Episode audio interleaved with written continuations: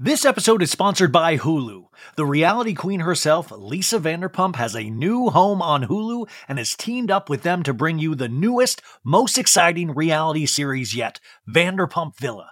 In an escape to the French countryside, Lisa and her staff work, live, and play together 24/7 while dealing with rivalry, romance, and misadventures. The series offers first-class luxury with world-class drama. Watch new episodes of Vanderpump Villa every Monday, now on Hulu. Welcome to So Bad It's Good with Ryan Bailey, presented by Betches Media. This is an exploration of all pop culture. From the classic reality TV moments of the past and present to the latest Daily Mail headlines and everything in between. We'll dive into all the infamous and notorious messes you can't stop watching. We're looking at you, Tom Sandoval.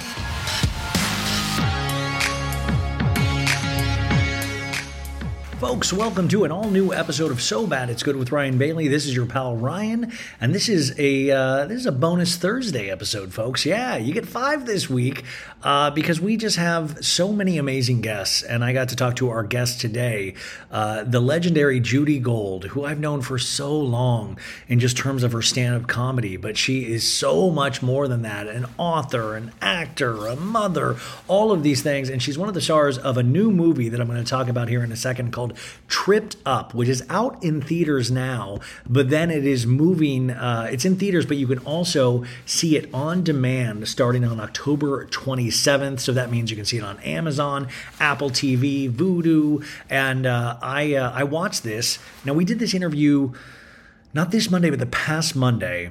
The Monday before that. Yeah, that's how Mondays work. And I got to watch it. And it's so interesting. I was thinking about the movie Crossroads, the Britney Spears movie I was just talking about on Wednesday's episode.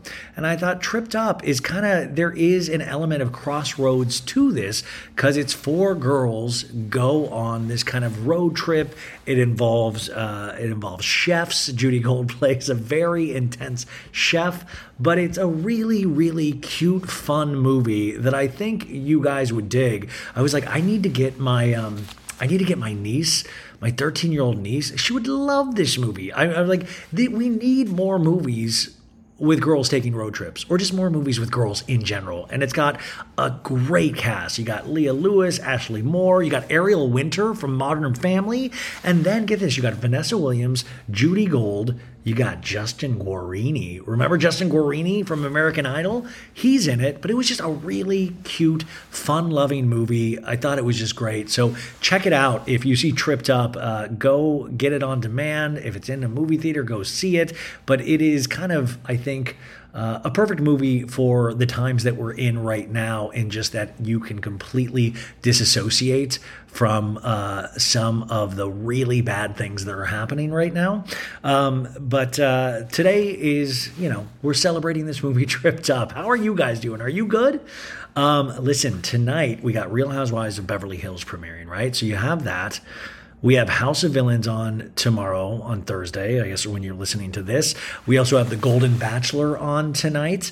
But I'm just so curious what you guys think about Real Housewives of Beverly Hills. The taglines came out today, and I got to tell you, not a huge fan of the taglines. I think Sutton's tagline was something of like, I don't need a man, I've got a horse. Like, what kind of housewives tagline is, I don't need a man, I've got a horse. I bought a horse. I bought myself a zoo, I say. Isn't that crazy? I don't know. There is so much to watch, so much to keep up with. I'm excited for the new episode of House of Villains, too, on E, because we find out if Corinne from The Bachelor or Jax Taylor from, of course, Vanderpump Rules goes home. What a wild world that we live in, right, folks? Listen, but Judy Gold... I talk about everything that she's done, but you guys know Judy Gold. She is a stand-up. She's an author. We talk about her podcast, but we talk a lot about this movie. And I want to point out, we do talk about this movie, and you're like, Ryan, there's a SAG strike, and I mentioned this in the interview.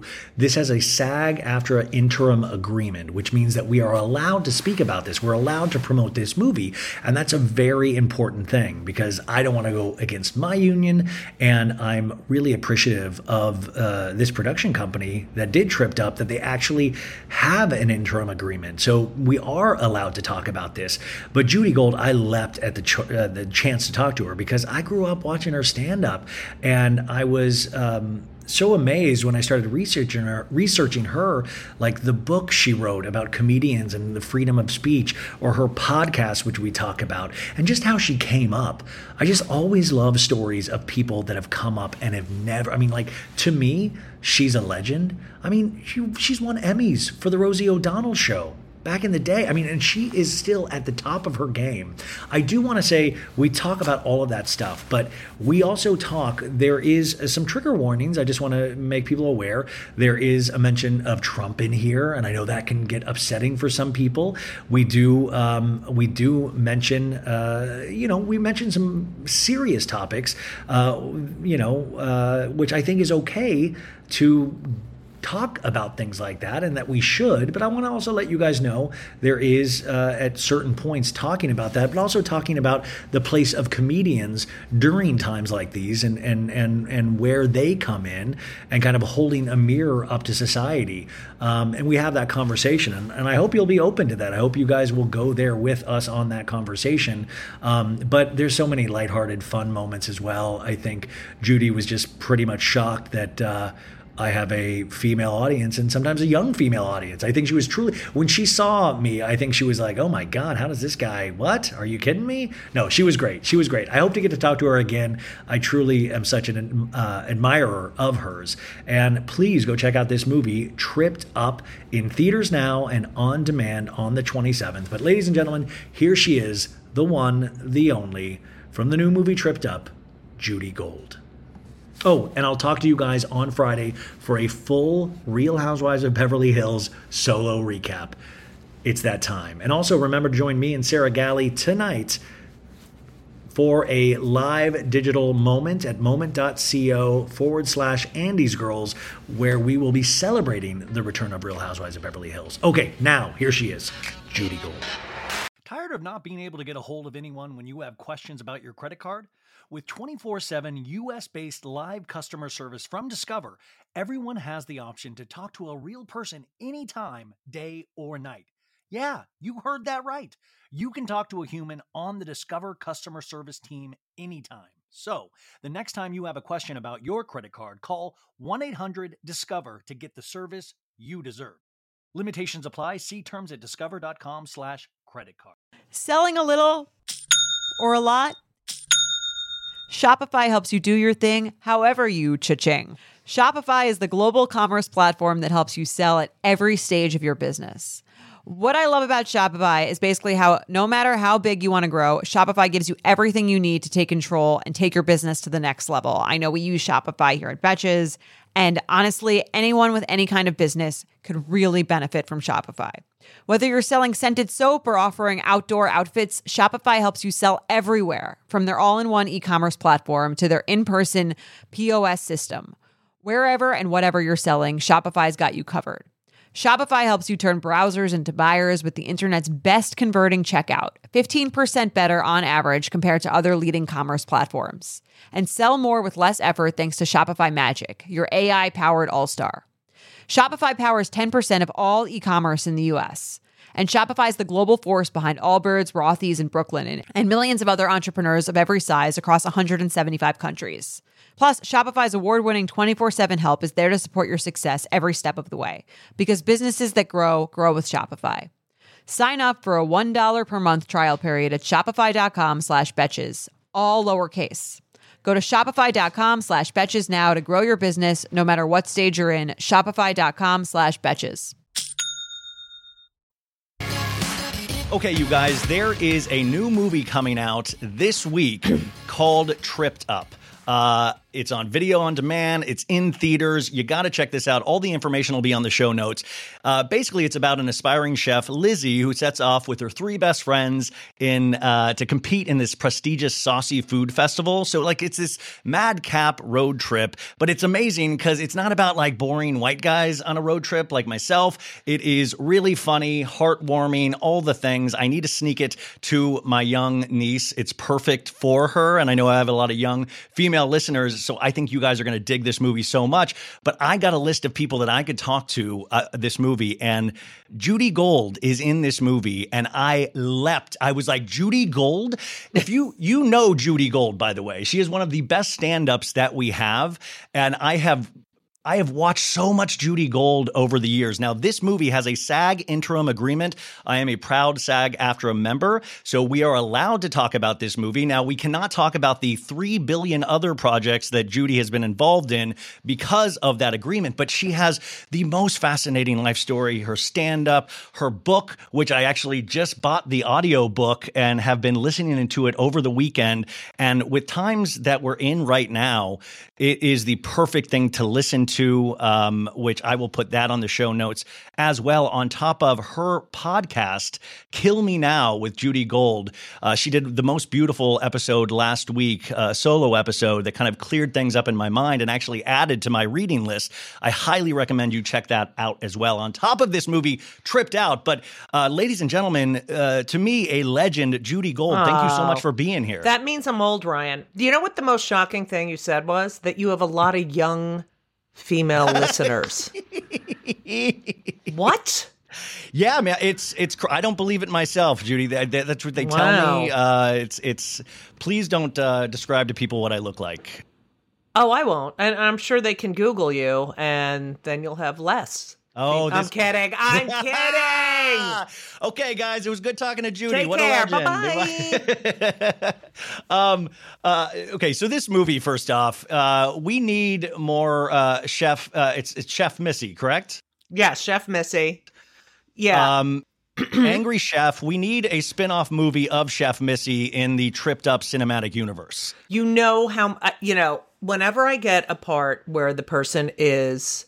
Wait, what are the words I'm not allowed to use on this podcast? I think you can use any words. Really?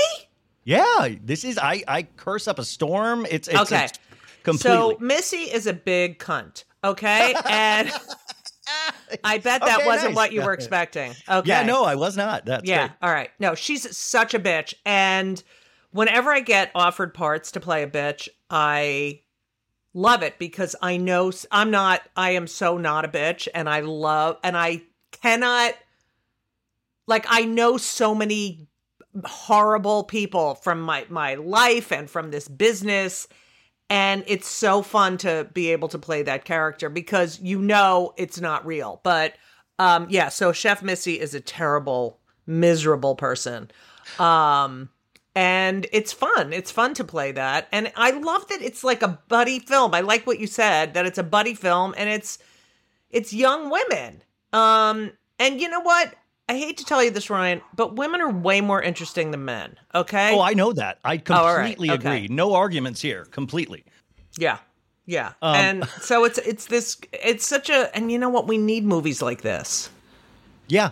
Well, I mean, that's what I was watching it yesterday, and I completely disassociated from all the horrors of the world for an hour and 35 minutes. Right. And to me, that's what this kind of movie should do. That's what, to be able to get a laugh, to be able to watch a little adventure that kind of takes you out of the order of things right now. Right. And just let you forget for 90 minutes that the world is coming to an end. Yeah. I have to say, working with these young women, it was so wonderful. They're just, people with their whole future ahead of them seem to be in a better mood than I do. So hopeful. Than I am in. Yeah. But yeah, they were just so wonderful. And I love the passion of the writers because she's a chef. She's not, this is a passion project. And it was so female heavy, the whole, the crew and it was just, it's an empowering movie. Yeah, no, I mean, and also a legend, Vanessa Williams is in this. I mean, know, she's a producer, and her daughter's in it. Vanessa Williams. Oh, yeah. That's her daughter? Yes. Really unattractive. The really unattractive one. I mean, what is with those jeans? Seriously. It's disgusting. I know. So here's the thing, Ryan. I was just telling someone this the other day. I am so sick of people who are really talented or skilled and good looking. Like, it shouldn't be, you can't, like, these athletes that are, like, really, like, amazing athletes and they're good. Like, that is just not fucking fair. It's not fair. No, I mean, like, look at Brad Pitt's career, like a good actor, but like you guys are so much more willing to go there for Brad Pitt because he's extremely good looking. Right. And it's like, do you know how like average looking people like myself go through the world? Like we get, I mean, it is why, but then if you're good looking, it is just so much better for you. But, we cannot. Yeah. But when you're that good looking and you're also, you know, famous for something else. Do you know what I mean? Yeah. You know, like. It's fucking annoying. And that's all I do at night now is just scroll like TikTok and Instagram and just get angry on top of anger looking at all these beautiful people. I can't. And you know what? It's like I get up and I try, you know, I like to read in the morning and I look at my phone and it's a fucking vortex of like, why don't I just kill myself right now? Okay. Yes. This one's relationship is perfect. Their kids are perfect. Everything is perfect. They're gorgeous. They're rich, you know, and then, you know, it's all bullshit. So, you know, that's what happens. But my therapist is always like that compare and despair thing. I'm like, you're not going to stop that. Like stop comparing and despairing. You're not going to stop that. Lock me in a cell or something. Take away my phone. It's unbelievable. And in this business, like, you know, and then these comics just, here's where I'm performing. And it's like every day, I'm going to be at this theater and it's sold out. We had to add a show. Blah, blah, blah. And I'm like, okay, all right. Well, I'm 60 and I'm going to go to the diner and get some coffee. Okay. But yeah. Is it true you got into stand up on a dare at Rutgers? Yes. I was 19 and my Secret Santa dared me to do, and that was the first time I did stand up. And it was on my dorm room floor in the lobby. And I made fun of everyone who, you know, that was my assignment, to make fun of everyone who lived on the floor. And I did that. And when I got that first laugh, I had an out of body experience. I couldn't believe it. I'm like, oh my God, this is... And it's so funny because I'm going through all my shit here and I am cleaning everything out and all my kids' crap, you know, and I found this program from 1984 and it was me at Rutgers at the Ledge and I'm doing this campus comedy thing with all these people from Catch a Rising Star and it has a little bio that, you know, this is her, you know, her roots and she's a Rutgers student and she performed at Catch a Rising Star first in August of 1982. And I was like, oh my God, I cannot believe how long I've been doing this. I mean, you've been on like an insane journey. That's what I was wanting to know. Of like when you first got up there that dared night with the Secret Santa, could you ever have possibly fathomed doing stand up, yet alone going into the Tripped Up? Like, could you even have? There's no way you could have even imagined the journey that you took. Well, it was the interesting thing was, you know, is that I knew I wanted to be a performer. I was a music major.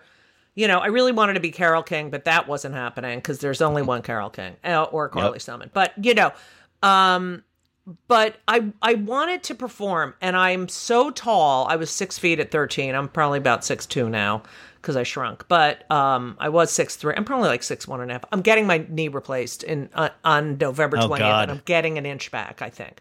But anyway, because one of my legs is bent. But and you need to know this. Because you guys, you have young female listeners and they need to know what's up. But anyway, so, you know, I wanted to be a performer and I was constantly rejected. Like, oh, you're too tall to play this. You're too tall to play that. I even auditioned for graduate school. And Bill Esper told me, you're very talented. You have impeccable comedic timing, but how do you expect me to cast you? You're too tall. And of course, my mother was like, yo, get him. He'll see.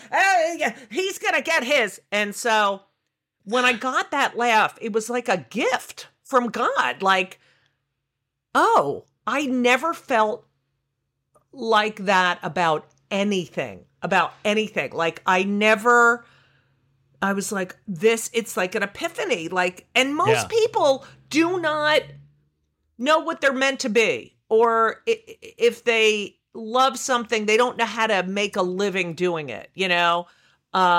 And so I went on this journey. I graduated college, but I did take a lot of acting classes all through the years. And I mean, I look at my old notebooks. I was on stage. I would perform anywhere, anytime. I just wanted to be a great comic. And to this day, I get on the subway at 60 years old with my notebook, going down to the Comedy Cellar to try out new material. And I'm just as excited as I was 40 years ago. That's what I wanted to know. Like, is the fire still there? Like your book, Yes, I Can Say That, which I'm going to link to. And I thought amazing. I was just wondering, this appreciation, it obviously is still there, but that fire to be up there in front of an audience, to get that laugh like you first did, it's there still on a daily basis. Still. For you. And you know, it's funny because so many of my cohorts who became movie stars or TV stars and don't do stand-up anymore are like, oh, I can't wait to not have to do stand-up. They're like, but you're out of your mind. I can't believe you still. I just love the art form. I love it. It's so and it's, first of all, it's a live audience. Okay. It's live. It's happening there. There's no fourth wall. So whatever's happening is happening. You don't know you have no idea what the audience is going to be like. It's thrilling in a way. But the most thrilling part for me is when I write a new bit and I bring it on, because look, it's the only art form. And I say this in the book, where the audience is the vital part of the creative process. So everyone is seeing, you know, a work in progress. You see us do our work. It's not like, you know, Monet is, you know, painting something and then brings over a bunch of friends. Is like, what do you think? You like the tree there? You know, the sun, what do you know? And am I doing good? Yeah. Yeah. So, okay. What direction do you think I should go in? I mean, it's so risky in that way because, you know, you look at all these people like Lenny Bruce, it was his birthday the other day, and George Carlin, Joan Rivers, all these people who broke down these barriers and who, you know, Lenny Bruce and George Carlin, they were arrested. So we could get up there and say whatever we want. And so the hardest part now is that the audience, we don't know where the line is. Like George Carlin said, I like to find out where the line is, cross it deliberately, and make the audience glad that I did. And the audience doesn't realize we're finding the line with you. So when we cross it, you can't fucking turn on us. You know what I mean? Yeah, because it's a high wire act. You're watching and then they're like, oh my God, she said that. You know, and it's like, okay, you're allowed to be offended. You're entitled to be offended. Like my friend Eddie Sarfati says, it's the first quote in the book. Going to a comedy club and getting upset that you got offended is like getting on a roller coaster and getting upset you got scared. In the market for investment-worthy bags, watches, and fine jewelry, Rebag is the answer. Rebag is a luxury resale platform where each piece is carefully inspected by experts to ensure quality and authenticity. Use Rebag to buy and sell finds from the world's top brands, including Louis Vuitton, Chanel, and Cartier. Head to Rebag.com to get 5% off your first purchase with code REBAGNEW. Shop today at Rebag.com. That's REBAG.com. And use promo code REBAGNEW for 5% off your first purchase. Worried about letting someone else pick out the perfect avocado for your perfect impress them on the third date guacamole? Well, good thing Instacart shoppers are just as picky as you are. They find ripe avocados like it's their guac on the line. They're milk expiration date detectives. They bag eggs like the 12 precious pieces of cargo they are. So let Instacart shoppers overthink your groceries so that you can overthink what you'll wear on that third date. Download the Instacart app to get free delivery on your first 3 orders while supplies last. Minimum $10 per order. Additional terms apply. It's the reason you go. That's the bit, yeah. But it's also, what do you do with that? So you're offended. Can you move on with your life? Or do you have to then destroy that person because you felt offended? It's like, it's beyond. And when you take the comedian's intent out of it. It's like, well, I took it this way. Well, that's not the way I meant it. Well, too bad. No, too bad for you. Like, you can critically think, you know, you can go, oh, well, she didn't really mean it like that, but I'm going to take it that way, and I'll never go to her show again. You know, it's beyond. I used to think acting was like, you know, I was a trained actor, and I used to think, oh, we always were told, like, it holds a mirror up to society. That's what acting does. Right. That's what good acting does. But, you know, lately in the last decade, I was like, it's stand-up. Stand-up is the true holding a mirror up to society when it's done right. And you talk a lot about that in your book and on your podcast and in interviews I've watched of you. And I think, how do you approach even these times when it hurts sometimes to laugh, or you don't even want to go out and laugh because there's so much pain out there. Like, how do you even approach that as an artist and working on your craft? Also, on top of that, being a Jewish woman, like, how do you approach that in these days, in these times? You know, this past week was one of the most difficult weeks to perform. And I did it because, you know, I mean, I'm so experienced, so I know how to handle this, but I did talk about what was going on. I know how to get an audience back from, you know, I'm skilled. And so, and I couldn't not, you always have to talk about the elephant in the room, but, you know, it's the DSM, which is the mental health, whatever book says, you know, you said it humor is the highest adaptive defense mechanism and coping mechanism, according to the DSM. You know, comedy is, and laughing and is soothing. It is the best medicine, but it's also a weapon, and you have to use it in a very careful way. And as you know, you think about comedy as a weapon. And the reason why we are always on a tightrope is because we tell the truth. We are truth tellers. There's a reason when you watch these, you know, shows of all these pundits and there's always a comedian there, because the comedian is going to call out the bullshit and disarm the people with a joke. You know, come on, John, you know, the blah, blah. Okay. You know, and like, we know how to disarm, and fascists don't like to be disarmed. And that's why they are humorless, like Donald Trump, who couldn't even go to the White House Correspondents' Dinner. I know. You know, we have, you know, 40 years I've been doing this, 40 plus. Every single president was fodder. Didn't matter what side you were on.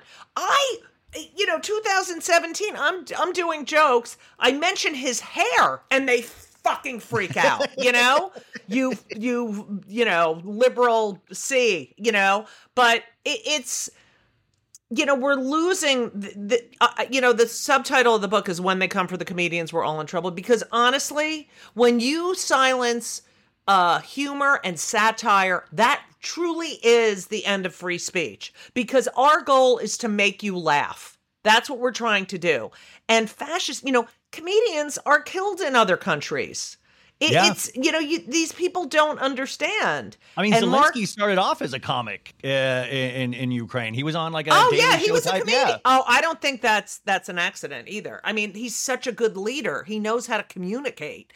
It's amazing. And Mark Twain said, "Under the assault of laughter, nothing can stand." And that is why people like Donald Trump cannot, you know, want SNL investigated, you know? I mean, who does that? But to me, that's inherently funny. Like, that is so, I mean, it's scary, but it's inherently funny of like, SNL, you're going to investigate Colin Jost? Like, what really? Right, because you're insulted. But this is right out of Hitler's playbook. You know, when, I don't know if people know this, but when in the 30s, during the rise of the Nazi regime, go watch Cabaret. It was the comedians and the cabaret performers that were telling the truth on stage about what was really happening. And that weakened the propaganda, because great comedians make you laugh and think, but it would weaken the Nazi propaganda. So in 1934, Hitler passed the Treachery Act, which made telling or listening to an anti-Nazi joke an act of treason punishable by imprisonment or death. I mean, this is how insecure, cowardly these people are. But You should also know that a year before he passed that was when they started banning books. And we're banning books in this country. This is fucking ridiculous. Wild. I mean, it really is such a crazy time, and that's why I do find it important for people like you that actually make me laugh about things that actually horrify me. Right. But that's the only way. Like, comedians think and joke. Like, we say shit to each other that, you know, if we said, we call you people civilians, but if we said them to civilians... You know, they'd be like, oh, my God. Blah, blah. You know, even my girlfriend, Elisa, is like, really? Oh, my God, that's horrible. I go, it's not horrible. It's hilarious. Stop it. Gilbert Gottfried. I used to have these conversations with him, and I talked to him a lot when I was writing the book. And he said to me, you know, what I don't understand is, you know, you say something, right? And your involuntary response is to laugh. And people are literally going, oh, right, no, stopping themselves. They're laughing and then stop. He said, why would you stop yourself from laughing? It doesn't make you a bad person. You know, babies laugh. Yeah, I mean, it's definitely part of the human condition. Yes, it's all about the human condition. Really quickly, I wanted to go to Tripped Up again really quickly just to remind everybody that you can get this streaming on Amazon, Apple TV, or on demand, video on demand. And like I said, I'll put that all in the show notes.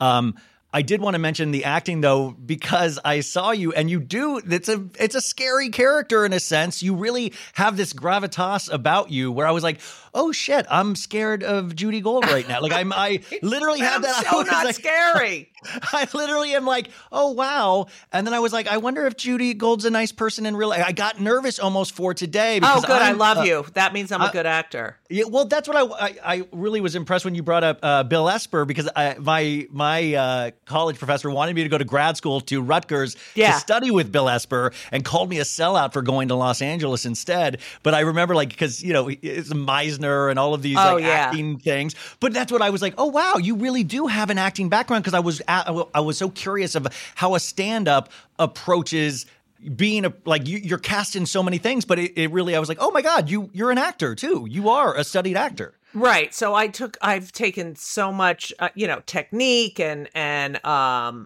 mean, I've done private, I've done, you know, scene study, audition, you know, I started taking acting classes in college, and then when I was doing stand-up, I was taking acting classes during the day because I wanted to be able, because it's a skill. Like, people don't understand. It's so hard to be, and if you're doing stand-up, you're not listening, you're talking. And the whole key to acting is listening. Like, you're not just saying the lines, you're responding to something. You're, you know, in a character. You're so I just love doing acting roles that are the opposite of me, so that people can see, oh, she's not just this loud Jewish lesbo who, you know, who's angry all the time. So you know, I've done Shakespeare in the Park. I mean, yeah, when I was here, I saw how many things you had done, and it blew my mind. But I think I was under this impression of like, oh, it's that stand-up that obviously is so talented at stand-up that they give this person roles because people just really like to watch this person, and not realizing you do have a complete training background, like a trained actor. And I thought, wow, how does that inform the stand-up, even though you say you're not listening in stand-up, but you're listening to the audience? Oh, yeah, absolutely. I mean, I should say responding in a way, you know, but I am also doing that too. But I think the acting background, first of all, being a stand-up, I should say, feeds into the acting, because I am so comfortable on a stage.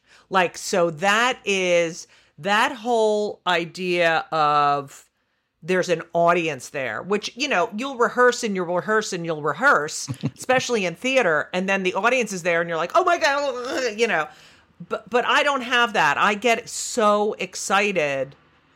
So the fact that I'm one step ahead, 'cause I'm so comfortable up there. But the acting, you know, you're so invested. It's such an investment, you know, that you have to do the work. You have to do the background of the character, the intention of the character, what's their objective? How are they physically? How do they talk? Yeah. What do they think? What happened 5 seconds before the scene happened? There's so much of that.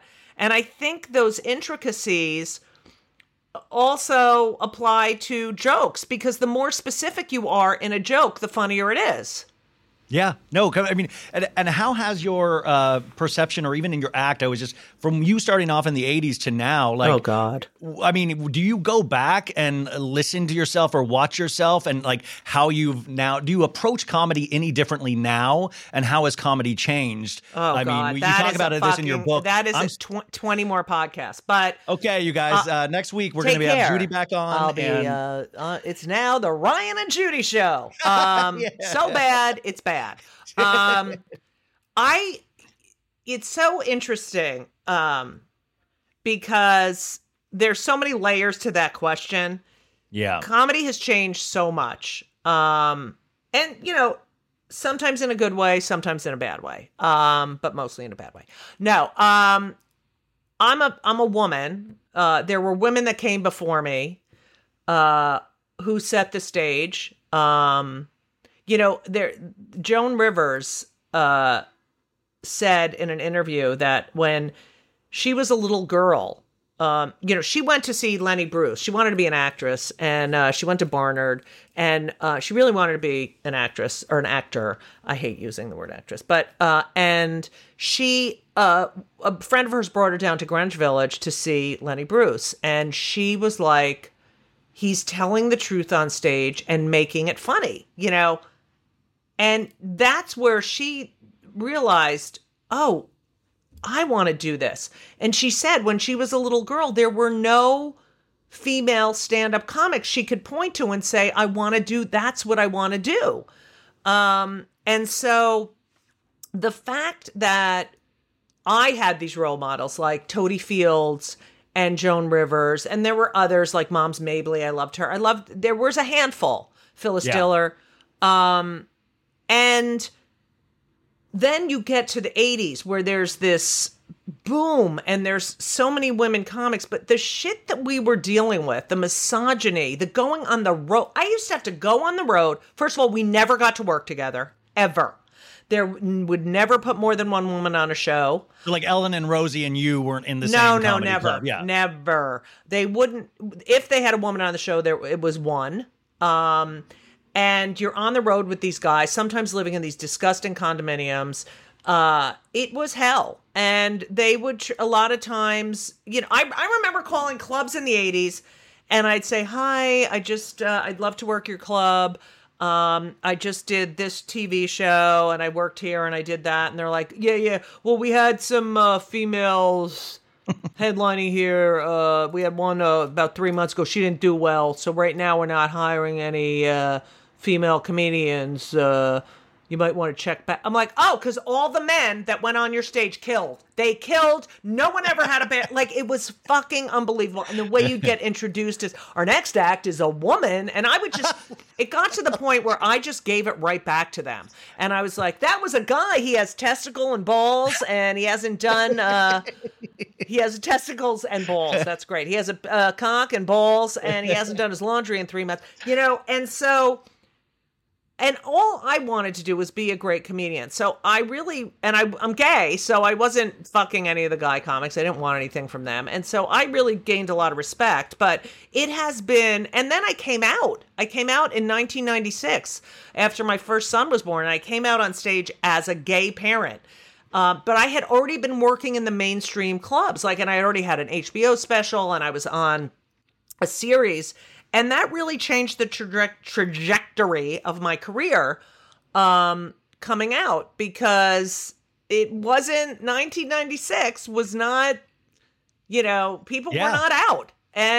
But I have to say, the greatest part of it is now when people come to my show and they're in their 30s or whatever, and they're like, oh my God, this woman just came up to me in Baltimore.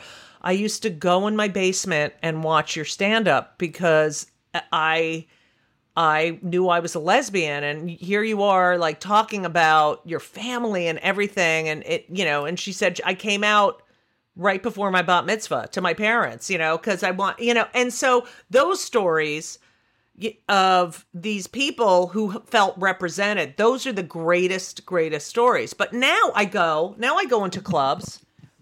We have trans, non-binary, we have every, and they just, you know, it's not even an issue. I mean, yeah, I remember people would walk out. Stand up. Yeah. People would walk out. People, there would be a shift in the audience. Like, wait, what? I didn't know. You like, I'm still funny. I'm still the same person. But I have to say, coming out as a gay parent made it easier because people were more comfortable hearing about me being a mom than me, like, you know, having sex with my girlfriend. Which Isn't wasn't that wild? Happening at the time anyway. So. I mean, when you actually did come out and you said it potentially affected your career in certain ways, but then you get to actually live your truth. You get to open up storytelling live with myself in a whole other way. That's what I was wondering. Like, right. Because like I have this, like how I'm like these people that are in the class, I couldn't understand it because here I have this young child who I want to be proud and out of, you know, proud of their family. What kind of message is it? Like, listen, we don't talk. Mommy doesn't talk about this on stage. Like, why? You know, you see through the eyes of kids, like, you know, they'd be like, why can't you get married? It's so stupid, you know, and you see this innocence of that makes no sense. And you realize you have to be a voice. Yeah. No, I mean, completely. You mentioned George Carlin earlier, and I just watched a documentary on him, HBO one that was great. But did you see me in it?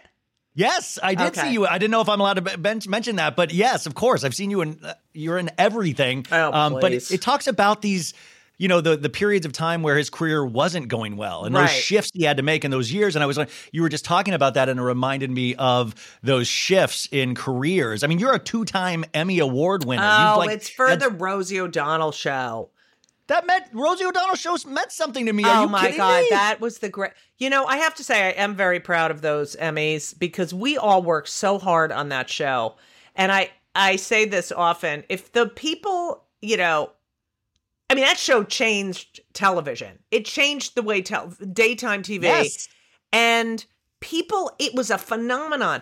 And I remember we were all a bunch of misfits and gays and theater kids, you know, behind the scenes. And I remember always thinking, if these people in middle America who love this show knew that we're all a bunch of weirdos and gays, you know, what would they do? Yeah, I mean, that show meant a huge deal. And I was a theater nerd and I was just like, you know, and you did like 500 episodes or something insane like that. But what about Rosie, what she did for Broadway, bringing Broadway to, I mean, that was my first trip to New York was like coinciding with her always talking about Broadway. I remember her talking about Rent on Broadway and like her favorite things. And it opened up. I was like, wow, that really exists out there. This big, huge town that seems so scary. Like there's people out there existing. Yeah. But in terms of these, like, you know, phases of your career and like, you know, mixing in acting with stand up. You're obviously in the new movie Tripped Up. You're in another movie, which we can't name, which is a beautiful movie. Oh, I love that film too. Yeah. Really, really beautiful. And you guys look her up on IMDb to find out the name of that. And, but what is in the future? How do you even plan things? Is it like by the seat of your pants? I feel like you're always in demand. You don't have some kind of vision board? You don't have like a Joan Rivers always had that little thing. Oh my God. I saw that documentary with Joan. It was a small screening thing. You saw it with Joan? Yeah, she was there. And it gets to the part where she opens her calendar and Elisa, my girlfriend, is like, you know, nudging me. That's you. I literally, I just got off therapy. I'm like, I don't have any work next year. I have no work. Yes, but I'm not this is all blank. This is all blank. Yeah, it's all blank. But I've been through this. It's like, I can't tell you how many years I have gone through this where I'm like, it's like, well, something will come up. And I'm always in the back of my head. Well, what if it doesn't come up? You know, but I chose this life. And I wouldn't have it any other way, but It is. It's really, you are flying by on the seat of your pants, and people are always like, "You're a rich white woman." I'm like, you, if you only knew. You know, I two kids. I was a single mother for so long. You know, no, please, I'm a woman. Do you have another one woman show in you? Well, this book. Yes, I can say that. Yeah. Was in April, we did a one-person show at 59 East 59. It was directed by B.D. Wong. Oh, and whoa. And I wrote it with my friend Eddie Sarfati, and it was very well received. We got a great review in the Times, so many great reviews, and it was so interesting because each review sort of was talking about another part of the show that it really hit people in so many different ways. And BD Wong is the most amazing director. I can't even tell you. And so we're going on tour. We're going to go on tour next year. Oh, amazing. Yeah. Will you be in Los Angeles? Probably, yes, hopefully. Right? Yes. We're talking about it. Yep. I know you did one of your shows at the Geffen, I remember, yes, back in the day. Love that, yes.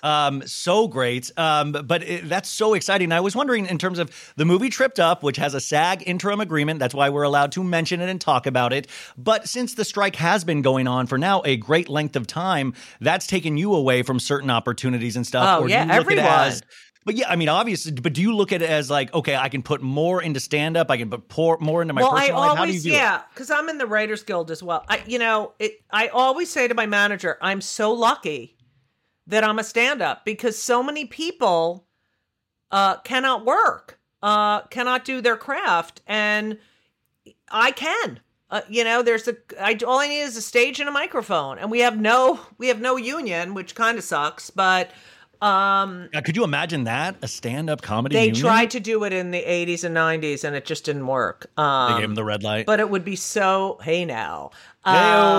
They just, health insurance, all these issues that we don't have that. We don't have, it's bad, but yeah, whatever. It is what it is. But I do feel lucky that I can still go perform, even though I haven't been on an audition in God knows how long.